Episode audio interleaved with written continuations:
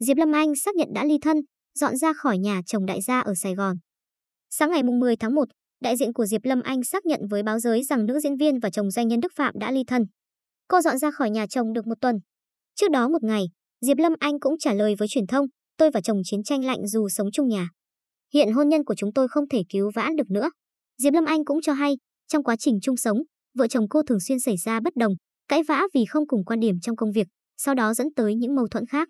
Cuối tháng 10 năm 2021, chồng Diệp Lâm Anh bất ngờ công bố anh và vợ đã ly thân từ đầu năm, đang làm thủ tục ly hôn. Tuy nhiên sau đó, Diệp Lâm Anh cùng mẹ chồng gặp gỡ báo chí và cho biết, thông tin vợ chồng cô ly thân và đã làm thủ tục ly hôn chỉ là tin đồn thiếu chính xác. Theo đó, vợ chồng nữ diễn viên vẫn sống chung nhà, có giận nhau nhưng mỗi ngày đều ăn cơm chung. Chúng tôi cãi nhau vì nhiều nguyên nhân, có thể do bất đồng trong công việc rồi dẫn tới những cãi vã khác. Thời gian qua, tôi gặp nhiều áp lực về công việc, gia đình. Tuy nhiên, tôi quan niệm đó là điều tất yếu phải đối mặt trong cuộc sống và cố gắng, Diệp Lâm Anh cho hay.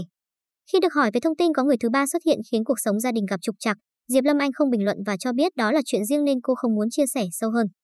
Diệp Lâm Anh và thiếu gia Đức Phạm kết hôn vào năm 2018, hiện có hai con chung. Chồng của Diệp Lâm Anh từng có 3 năm sinh sống và học tập ở Canada và hiện đang tiếp quản hoạt động kinh doanh của gia đình với 4 cửa hàng xe máy lớn có tiếng tại thành phố Hồ Chí Minh.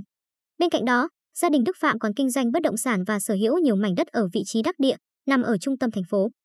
Ngoài ra, ông xã Diệp Lâm Anh còn là em họ của Sam Isis, streamer giàu nhất nhì Việt Nam. Đức Phạm cũng là một tay chơi siêu xe đất đỏ có tiếng. Diệp Lâm Anh sinh năm 1989 tại Hà Nội.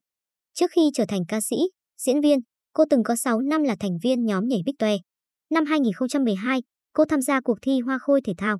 Năm 2013, Diệp Lâm Anh giành quán quân chương trình cuộc đua kỳ thú. Từ khi lấy chồng, người đẹp ít tham gia hoạt động showbiz mà tập trung kinh doanh quán ăn, thời trang.